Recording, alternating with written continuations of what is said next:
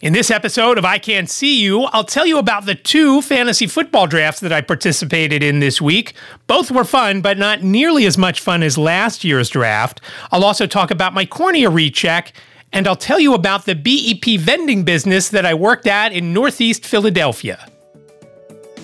From Studio B in Swarthmore, this is the I Can't See You podcast with David. It's like blind people for dummies. Hello there, and welcome to episode 195 of I Can't See You. My name is David, at David Benj on all the socials. I really do appreciate you joining me for this episode, and I apologize for not taking that all the socials out as far as I did last week. So I wanted to make sure I got it in this week. So again, that's all the socials. I do have a few things as usual to talk about, and I'm going to lead off with fantasy football. And I know it's fantasy football season, almost football season, and it's a lot of fun to me. And it is just amazing how much fun that the group of us have in the All Blind Fantasy Football League. There were two drafts this week. As I told you last week, I am again participating in the All Blind Fantasy Football League. And Colin from Yahoo put together a league of six teams from the All Blind League and six folks from Yahoo who are going to participate. The All Blind draft was first on this past Wednesday night, and I'm recording this Saturday afternoon. It was a lot of fun, but we didn't do it via Zoom. It was just bing bang boom. We were everybody was just on their phones. Nobody used Zoom. But in the it's being called the Frenemies League, the Yahoos versus the the blind folk. Uh, it was done via Zoom, and eight of the 12 teams were on Zoom. There were a couple from Yahoo that weren't on, and there was uh, a couple from the All Blind League that weren't on. And, and maybe there were three from Yahoo weren't on, and, and only Nick from the All Blind League. I don't remember the particulars there, but it was a lot of fun being together with those folks. And the three folks who were on from Yahoo all participated in the documentary from last year. And we didn't know it until we actually started uh, doing the draft, which Colin had set up. Colin is from Yahoo. Uh, he was instrumental back in the day working with Brian getting the app accessible so that blind folks could easily play. And, and again, the app is so awesome and not very many issues that we found at least during the draft. And sometimes things crop up from time to time. Uh, the funniest thing is, and I, I may have mentioned this before, Las Vegas, of course, is abbreviated LV. Well, so when there's a player from Vegas, it says their name and then it says 55 because obviously LV is 55 in Roman numerals. And I kept laughing as I'm scrolling through players at one point and I got and it said DCAR 55 and it reminded me of that TV show from back in the 50s which I know I had watched on probably Nick at Nite um, back in the 80s or 90s called Car 54, Where Are You? So every time I heard Car 55, it made me chuckle a little bit. Don't worry, I didn't take David Carr. I, I won't get into the particulars of the of who I picked. Uh, I'll go over my first uh, picks in a, in a second. Uh, they're they're the players that you don't want on your team because they're going to get hurt um, or have just a horrible season. but it was so cool to be on with uh, everybody from the Blind League and the folks from Yahoo who were on, and and we found out during the draft that uh, the two girls who were on from Yahoo, um, Monica and Lauren, um, both were uh, in the crew that uh, participated in the documentary last year. We may have never met them because they were saying that they were upstairs and um, uh, of the of the farmhouse that we shot in. Um, but again, it was a lot of fun. It wasn't quite as good as being together with everybody like it was last year, but it was still good to talk to one another, whether we were talking about football stuff or we were talking about stuff that was going on in the news and finding out where everybody was. Colin, for example, is in Seattle, and obviously I'm in suburban Philly. Um, just a lot of fun. And um, the funniest part was, of course, I was drinking my big mug of iced tea, a 59 ounce mug of iced tea. And uh, Frank, who was a participant in the blind league, said said something like, wow, that, that mug blocks out your head. and I said, well, it's got to be big enough for a blind guy to see it. And, uh, and it's funny how many people comment on that. So I am going, I am going to look into getting, I can't see you, um, personalized mugs in that size so that uh, we'll see. Maybe that will be the thing that I do for episode 200. I'm still working on that, uh, but I'll get to that a little bit later. Back to the football. In the All Blind League, I drafted fourth. And I was questioning whether I go. Yahoo said I should go for the wide receiver from Minnesota. I thought about Cooper Kupp, Um, and I thought about Austin Ekeler, And I thought about Dalvin Cook. The other cheat sheets that I use that I looked at suggested going with uh, Dalvin Cook.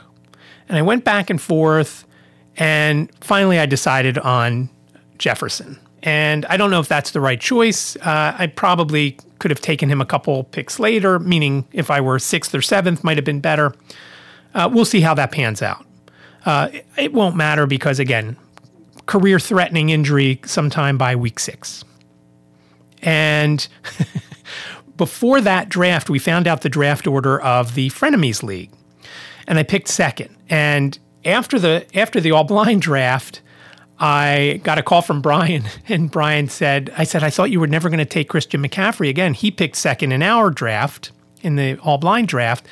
And he said, "I know." And then you stole my guy because I did pick up uh, the the backup uh, for McCaffrey in one of the late rounds. It might have been the last pick I picked or second to last pick. I drafted much better in the all blind league than I did in the frenemies league, and I don't know why. I don't.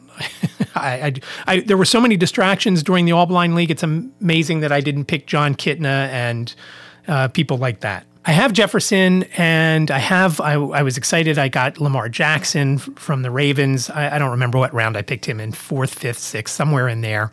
And I have a pretty decent team. I got a grade B from Yahoo, which was also funny because there's this big thing going around, and I may have mentioned it, I may not have. Whether you capitalize the B in Braille. And of course, if you're talking about Louis Braille, the guy who invented Braille, yes, you would capitalize it. When you speak of a language, when you say, hey, I'm speaking English, do you capitalize the E or do you not? the whole thought is with Braille, you don't capitalize the B. So when I checked my grade from Yahoo, it said capital B, and I started laughing because of all this stuff going around with to capitalize the B or not. And uh, it just made me laugh. In the Frenemies League, I had the second pick, and I told Brian, I said, I guess I have to pick McCaffrey. He said, if you mess him up for me in this league, I will come after you. And so I did pick McCaffrey. There is no doubt. I mean, he goes down every year with an injury, so you can't blame it on me. So I have McCaffrey as my first pick there. My other picks there, I do have two similar teams, at least the first few drafts. I have Nick Chubb on both teams. I have Tee Higgins on both teams. My quarterback in the Frenemies League is Joe Burrow. Uh, not too excited about him, to be honest. Uh, I forget who my backup is. I want to say I picked Kirk Cousins as my backup. Uh, again, not too exciting there. The only good thing there is the play because I've got the wide receiver as well, kind of doubling up if I have to if I have to play Cousins. Hopefully, I don't have to play him that often, but we'll see. Maybe he's going to have a good year. Who knows? So that's the fantasy football. We've got hockey coming up soon, and I forgot to ask Frank yesterday if there are still openings in that league. Uh, but I will find out and uh, talk about it next week, hopefully. And I keep meaning to have Frank on, and timing has not been great, but uh, as you'll learn in a little bit, I have a little bit more free time now, and I'll get into that in a few minutes. Before I get too deep into it, I wanted to wish Esther Gillyard, my friend and Keystone Chapter member, best of luck in the Miss Blind Diva Empowerment Pageant that's coming up at the end of September. And I'll put links in the show notes to both her video and uh, some information on the pageant. We had the folks from that pageant on White Canes Connect uh, probably about 10 or 12 episodes ago, and I'll link to that as well. Uh, but Esther is a great person. Uh, she does a lot of good things within the community, and uh, and she deserves to. Uh, and, and, wait, and best of all, she is a great singer, and her laugh is very infectious. I just love to hear her laugh, and it it is awesome. I don't know if that could win it for her, but everything else that she's got going on hopefully uh, helps her win that. So good luck to you, Esther. And uh, again, links will be in the show notes. I'm going to mention one thing that I don't want to get too into it, but it was very disheartening. We had a Believe You Can meeting this week. Uh, Monday nights are when we do it, and and they're you know via Zoom. There we don't all get together and and whatnot. First of all, it's pain in the neck when you can't see to get anywhere, uh, especially when Zoom is available. So we had our meeting, and there was there was some discussion about our sponsor, and I walked away from that meeting very disheartened by what went on in the meeting, and questioning whether I want to continue on within the NFB. Uh, for now, I am. And of course, I'm committed as the treasurer of the Keystone chapter, at least until uh, new positions are given out in January. And they're not given out; they're voted on. It's if you get if you get nominated for a position, more times than not, you're going to win. So I'm committed through then. Uh, we'll see how it all plays out. But uh, it was very disheartening. I was so upset and uh, there were a couple other folks who were very upset after that call, uh, who are also questioning. At least one of them is also questioning um, their participation. And as I mentioned last week, we work very hard in the run up to Believe You Can. There's a lot of work that goes on, and there's a lot of time spent.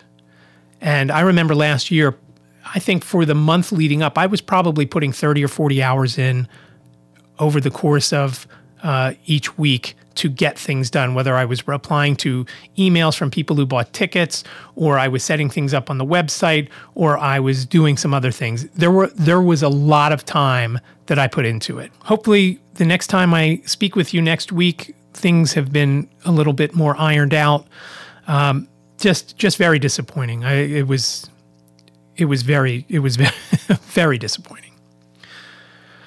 So, on to my cornea check. I had a cornea checkup this week. As you have heard many times, I had a cornea transplant, or as they call it, DSEK, I think, um, back on April 12th. And for the first couple of months, things were progressing so nicely, and it was very exciting. Uh, I was seeing about as well as I had seen in the past year or two or three, where, as I told you, that I could see the grout lines in the tile in the bathroom. Uh, I had very little trouble reading on my computer when I could zoom in uh, very closely, but I could still read, and I couldn't read big chunks, but I could read more than I could read now. I took a couple of shots of Stelara, one in June and then one in July. And I noticed after the one in July, my vision wasn't great. And at first I wasn't thinking it was the shot. But the more I thought and the and the way it was, I thought, what else could it be? And and it could be, you know, again, I got eight million things wrong with my eyes.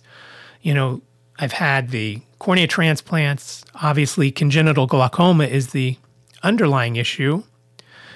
And I've had a cataract removed from the eye that has vision, my left. And now I have now I have hypotony, which is low pressure that causes a worsening of your vision. So again, my pressure yesterday was four, and uh, it was finger counting. I'm not sure how she wrote it down because I got the first one, which was one. The second one, she put up three, but I only said it was two, and that was from probably about three feet. And then the last one, she was at four feet and she had one. Now, I couldn't see the one finger, but I could tell the way her hand was held that it was just one. After the girl walked out of the room, Liz said to me, You know, she had three fingers up, it wasn't two. And I thought that's interesting that she didn't correct me and say, No, that was three. The other thing was they put the eye chart up because I asked if I could see it, and they put up the 2400 line. I couldn't see it. It was a B, but I couldn't see it. I got up out of the chair and walked closer to it to see it. The lights were off in the room, other than that and the computer screen, and the light that is over the desk where the computer screen is.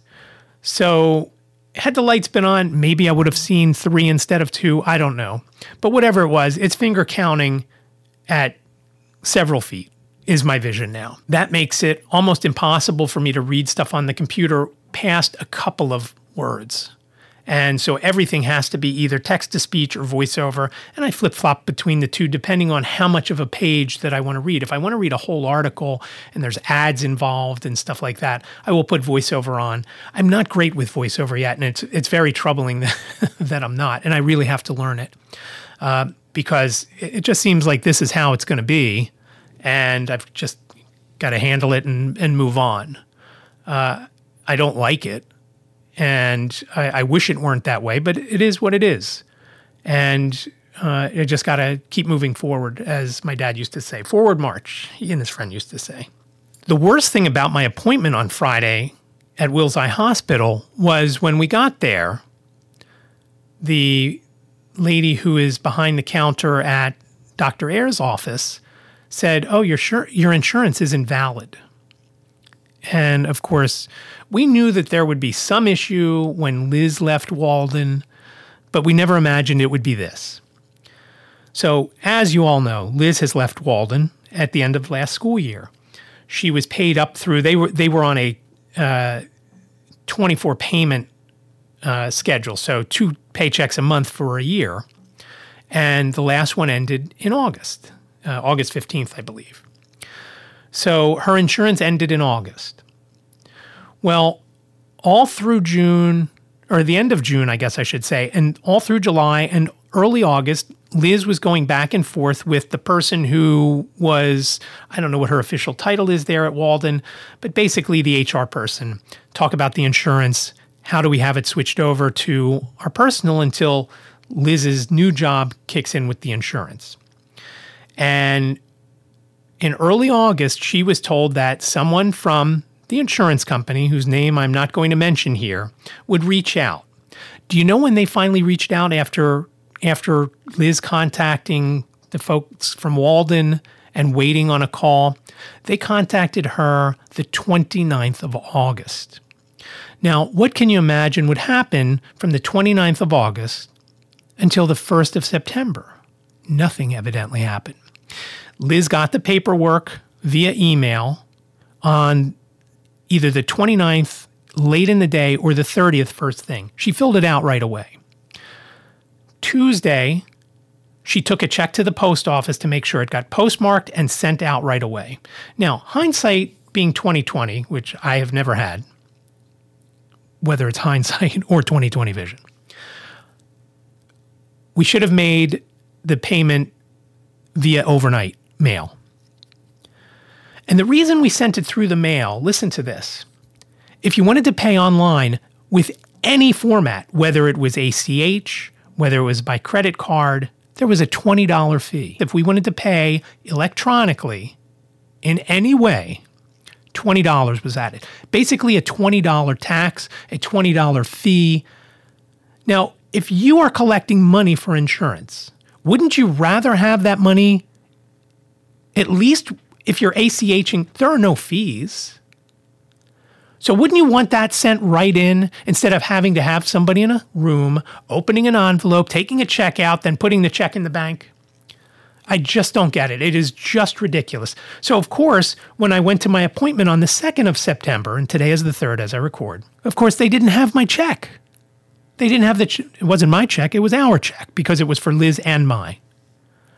And so I couldn't, we had to pay full price for the appointment, which we, the girl told us we could do. And, and this lady is so, so nice. And she loves us when we come up. She's always very happy to see us and so friendly. And she kept apologizing. She said, it, you know, I'm sorry, I can't do anything because your insurance isn't valid. And we asked what our options were. And she said, well, you could either self pay or try to get the insurance company to see what's going on. And we called the insurance company, and Liz was told all that. And it was just brutal that they waited till the last minute to get us the paperwork after Liz kept checking. And and then because they didn't get the check yet, we were on the hook. Now, I was a little concerned that the payment was going to be more than what it was. Our copay would have been $35. We had to pay $95. While that is significantly higher, I thought it was going to be more.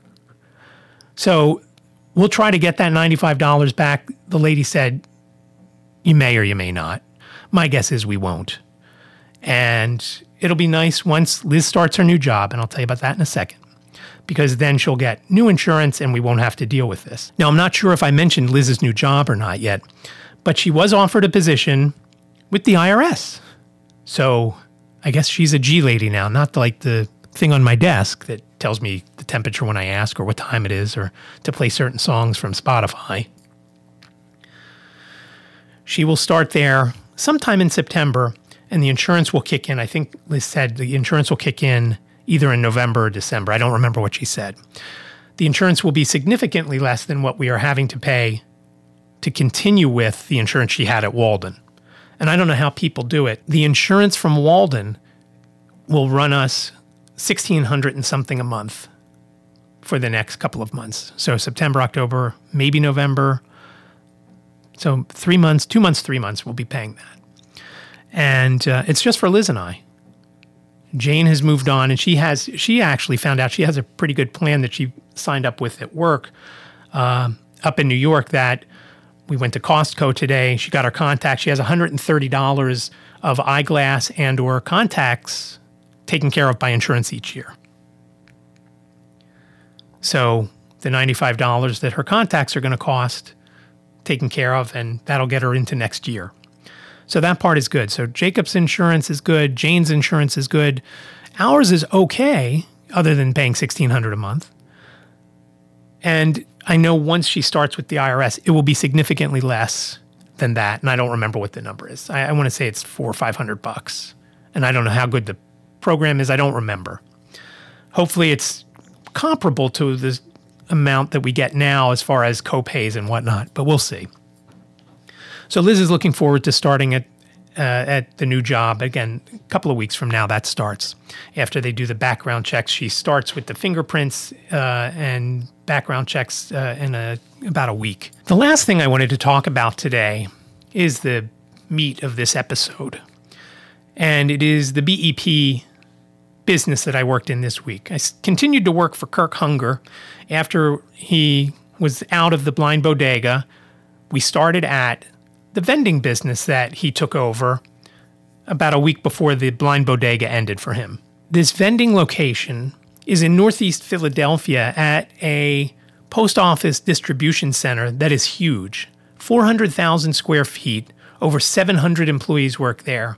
And it is just incredible. When I walked in there, I got to be honest with you, I was a little nervous. I was nervous because the warehouse, and I hesitate to call it a warehouse because it's basically packages coming and going inside this huge facility. I don't know how many bay doors they have, but I know there it went up to at least 129.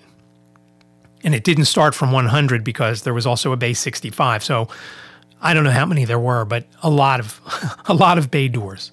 When I first walked in to this massive place, I'm thinking, how am I going to find my way around here? A couple of things that were troubling to me was everything was dark with these uh, with a high ceiling and these lights that for whatever reason freaked my eyes out. I should say eye because my right eye didn't know. Um, it was just very hard for me to see and i kept forgetting to bring a baseball hat to wear to kind of keep the glare down and that's what the issue was the glare from everything. And within this 400000 square foot facility there are I don't know if you want to call them stations, locations. There's all sorts of conveyor belts and forklifts and other carts zooming through and carrying stuff.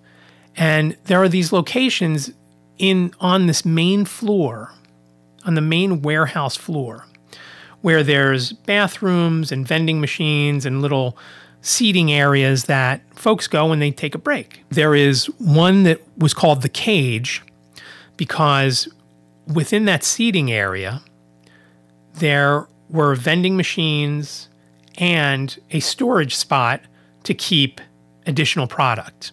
So that section was called the cage. That was pretty much in the middle of the floor. There was another one called the west wall or the center wall. Either way, we called it the wall. We knew where that was. Also, pretty close to the center of the place, but further to one side of the unit of the warehouse than the other. And then there was one that they called the truck stop area. The truck stop area was right near some of the bay doors, and there were two spots there a, a general seating area with vending machines, and then there were all these turnstiles where you needed the card, you needed a, an ID card, which I got, and I'll talk about that. I'll talk about that in a second, to get in, and you had to go through this. Um, basically a turnstile like you would go through on a subway, except it was uh, it was like a cage, like when you leave the subway where you can't go back in. You had to scan your card and then you it would unlock it so you could walk through. And within that, there were a couple of vending machines, and there was also a Ms. Pac-Man game and a, a bathroom, single serving bathroom, not not like a multiple bathroom. So I guess it was unisex, and um, and a couple other machines there. So when we walked through it all. I'm thinking, how am I going to get through this on my own? And I don't think I ever walked the whole thing on my own. And then there was an upstairs where there was a cafeteria type place that had a bunch of vending machines, a lottery machine, and things like that. And then there was one more place where some offices were on the third or fourth floor that also had a couple of vending machines. That I never had to worry about that. So Kirk took this business over. He put in a bid for it uh, back in, I guess, July or, or June, and he got it. And it was a place that he had had once before and then moved on to a different spot. Now, as I mentioned last week, he gave up the blind bodega because of health issues, and the vending business is a lot less labor intensive. He can do it a few days a week. Whereas the blind bodega, he had to be at every day, especially since I didn't have an ID badge. So that's why he did it. It's going to be less income coming in because it's just not as busy. The other issue was, and this was almost heartbreaking to me, the state of most of the machines were only semi functional. Some worked okay, some didn't work at all. Some were jammed or had parts missing, and couldn't work. And they should have never been turned over to him in that state. And what this has shown me, it kind of soured me, to be honest, on the vending business uh, as part of the, uh, as part of the BEP vending business because Kirk has a nephew that is very good and very mechanical. His name is LT. And LT can go and fix these things. And as I mentioned to Kirk on Wednesday, I said, you know, my wife and I can do this business, but we don't have the skills that LT has. He says, Well, you don't have to worry about that. The BEP will take care of the machines. I said, Yeah, but how long will they take to fix them? How long will the machine be down? You have him so he can start working on it. And he said, That part is true. And so he's lucky to have a guy like LT. Now, LT lives in Scranton. I'm sorry, Wilkes-Barre. So he comes down and picks up Kirk every day in Allentown and for the first for the foreseeable foreseeable future, they're coming down each day. And I'll get into that in a minute. Trying to get the machines up and running. And then once the machines are all functional, then he can bring in more product. He, he, he has some product there, but some machines are half full. Some machines are have two rows out of six rows that are full. Some of the drink machines were completely full. But the snack machines were there were issues. People have abused the machine, so they're broken one way or another. And it's just disappointing. So it's just it's going to be a bit before Kirk is completely up and running. And once he's up and running, then he can go to where he's only a couple days, two or three days a week. And that part will be good. Now, here was my take on everything. I was basically working four hours a day from 10 to 2, give or take. Well, I would leave my house at 7:30 to go to the Swarthmore train station, and I would wait for the train, get on the train there, take it to Jefferson Station in Philadelphia, and then get off that train, go to the bathroom, and wait for the next train that I had to go to get on to go to um, the Forest Hills stop. And that worked out to about a two and a half hour commute each morning because I wouldn't get to the vending business until about 10. Now, some of that was waiting, whether it was waiting at Jefferson Station, the 10 or 15 minutes for the next train, or it was waiting at the Forest Hills train station for LT to pick me up to take me over there. So that's how I started my day. And that in itself was rough.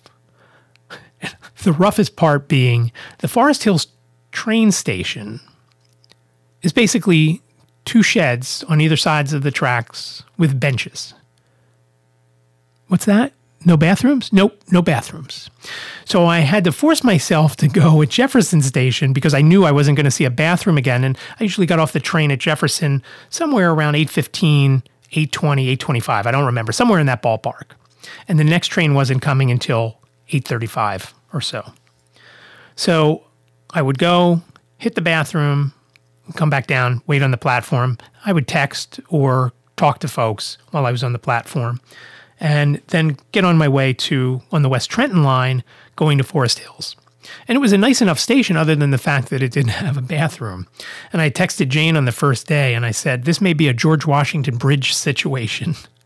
Uh, at one point, uh, when Jane was looking at colleges, we went up to Boston to look at Emerson and uh, Boston University. And coming back, we had lunch at a Panera in Connecticut.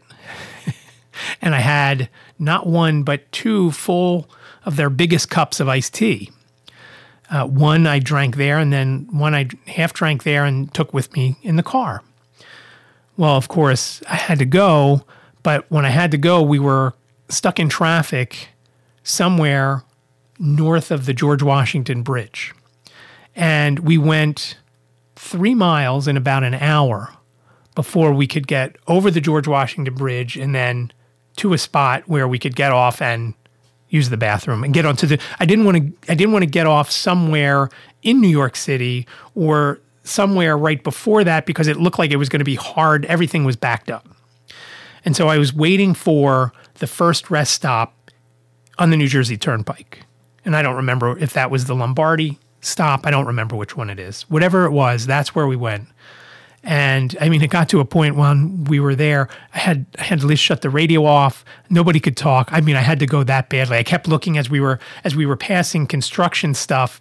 I thought, oh, you know, I could jump out here and probably pee behind that fence over there.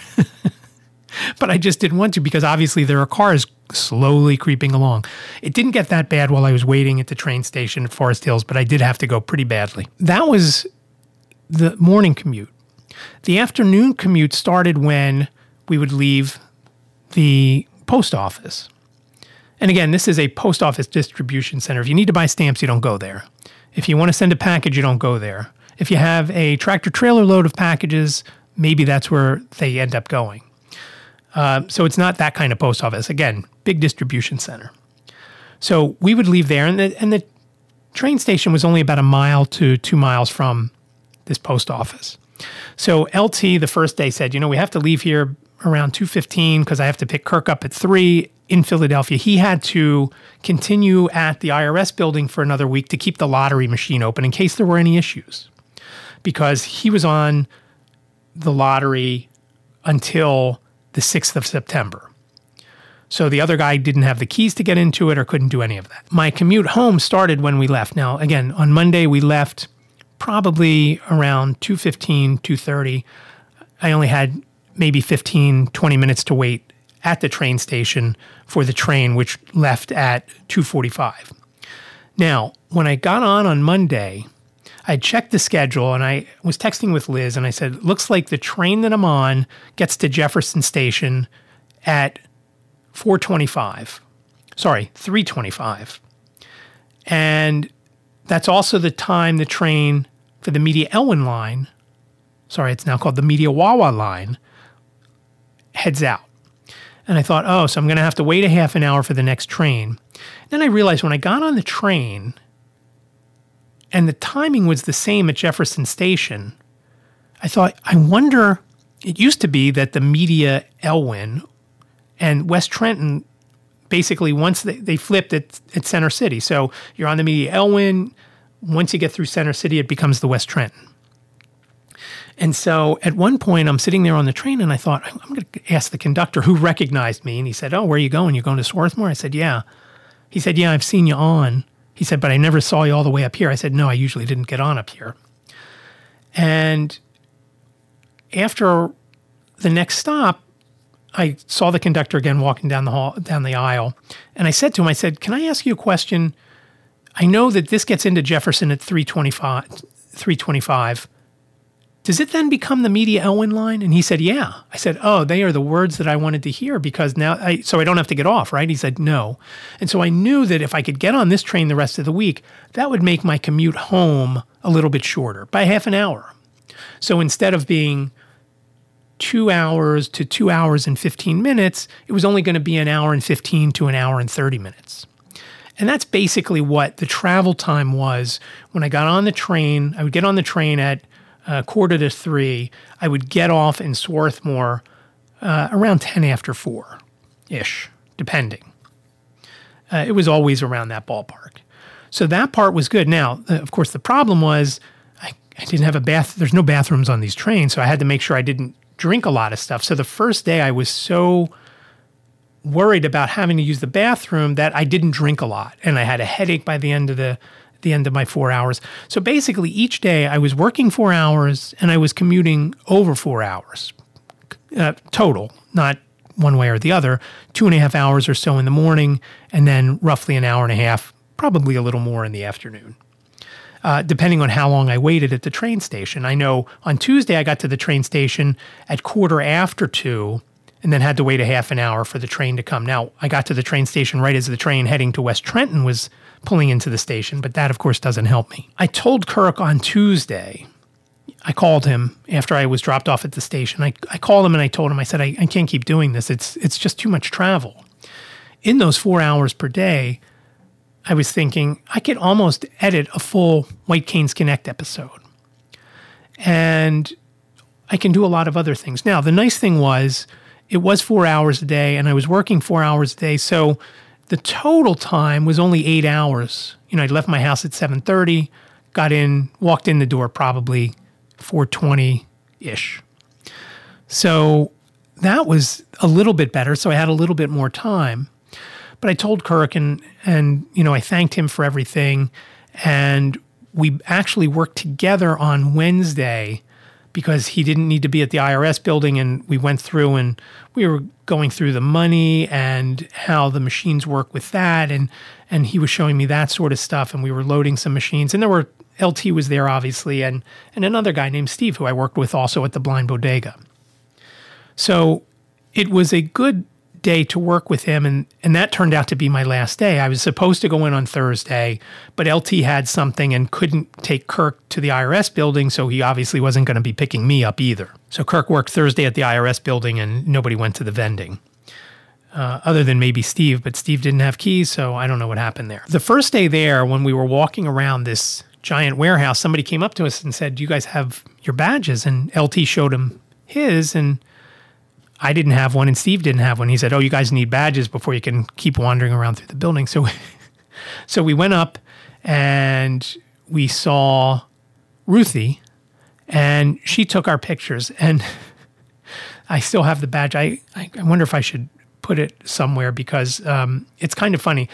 Um, we had to write our names, last name, then first name, who we were working for, which in this case was Key Enterprises and then our driver's license number, obviously my ID number, not a driver's license.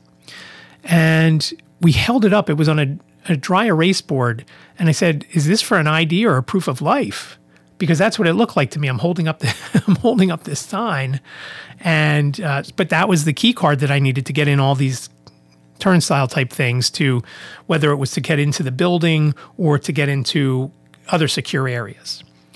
And I'm guessing sometimes the truckers that come in are not part of the post office or don't have the, um, maybe don't have ID to go places within the building. They just come in to use a bath, one of the general bathrooms, and and that one lounge that was kind of secure uh, was just for folks who work there in the building. I don't know. But uh, we got those badges and uh, got those on Monday. So I used mine for the next two days through Wednesday. One of the things while I was walking around this giant facility and the forklifts and everything are whizzing by, on the last day I was there, I was walking with LT and there was some sort of vehicle coming from behind us. And so we had moved over and we had gotten to a point where things had narrowed down. And I had actually stopped because I didn't feel I could safely walk past this one barrier that was going to be on my left and leave enough room for the person driving whatever kind of cart this was. And it didn't look like a forklift. It almost looked it looked like a scissor lift that would go to change a light bulb 25 feet in the air, things like that. I don't know what it was. The lady starts yelling at LT about me. You got to watch him. He's not good. He's got to be safe. And LT said, he was safe. He pulled to the side. And he can you can talk directly to him. He's right there. And he kind of stood up and knew that when you're talking to a blind person, you talk to a blind person, not to the person with the blind person.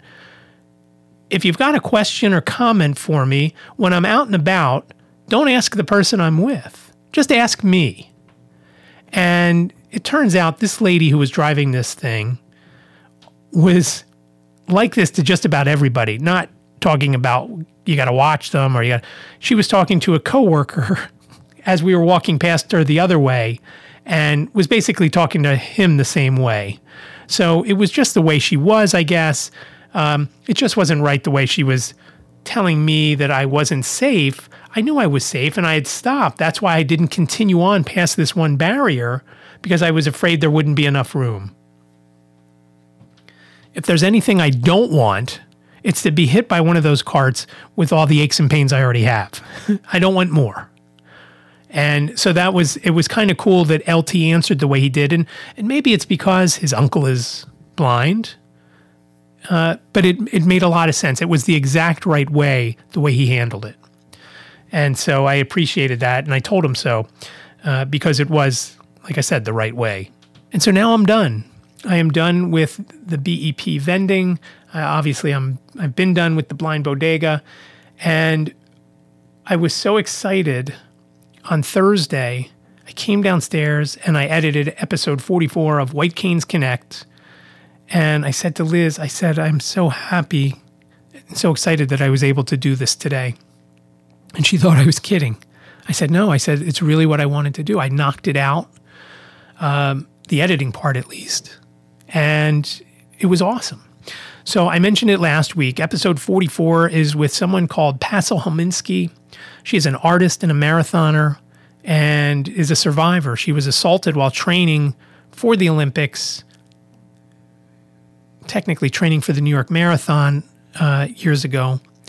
Uh, to end up getting into the Olympics, she was trying to shave some time off uh, and working on that.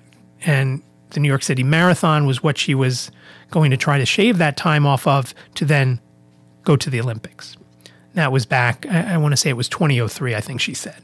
But that's up there, episode 44. She's also an artist. It was a great interview. I really enjoyed talking with her. Lisa and I spoke with her almost two months ago, almost uh, six weeks ago now.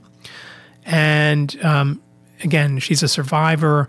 And I talked to her about doing art. And I know I've probably mentioned art here before, that I've always had some sort of thing for it. It's mostly from my dad with his sign making and stuff back when I was a kid, and he'd do the hand drawn signs for uh, the shelf signs for stuff that was on sale or or whatever in his markets. And obviously now it's all done computer wise, and and I kind of took that away when my dad was showing me how to do the 3D numbering and lettering and and how to do all sorts of flair on um, on the signs. And um, uh, and my mom on the other side, she loved to paint and draw. She was great at drawing, and I, I always loved. And I always wished I could draw like her.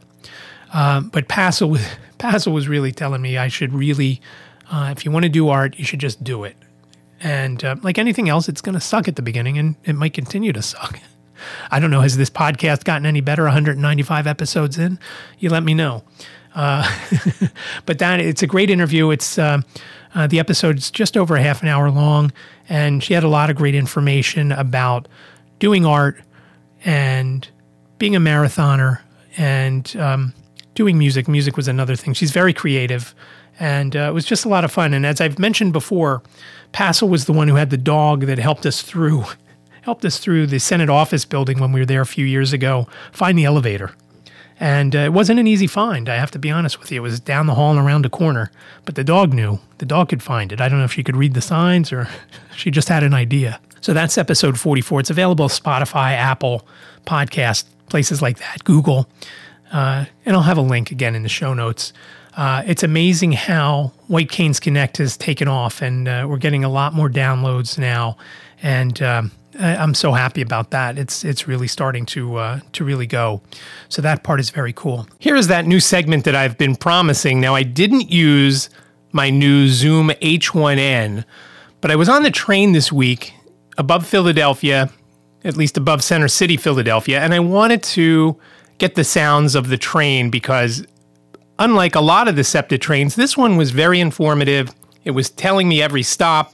It was telling the people outside when you were getting on what train it was, which was very helpful because there was one day earlier in the week that I got on a train and I had no idea if it was the correct train or not. So I'm going to call this Just Listen. If you've got a better name, I'm I'm open to suggestions. But here is Just Listen for this week. It's taking the train to the Forest Hills stop You'll hear the whistle, you'll hear the train moving, you'll hear the stop coming up, and this is the stop right before the one I needed to get off at. You'll also hear the announcement that's outside the train right as the doors close. I was sitting right by the door, and that's why you could hear it. So just listen.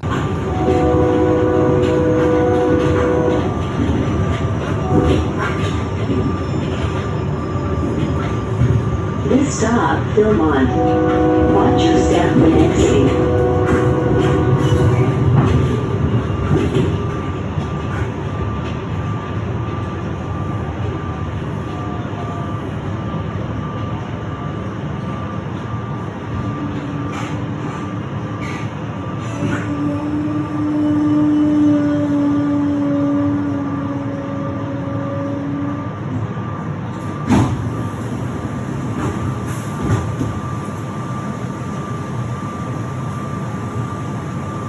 is the West Trenton line. Making all stops.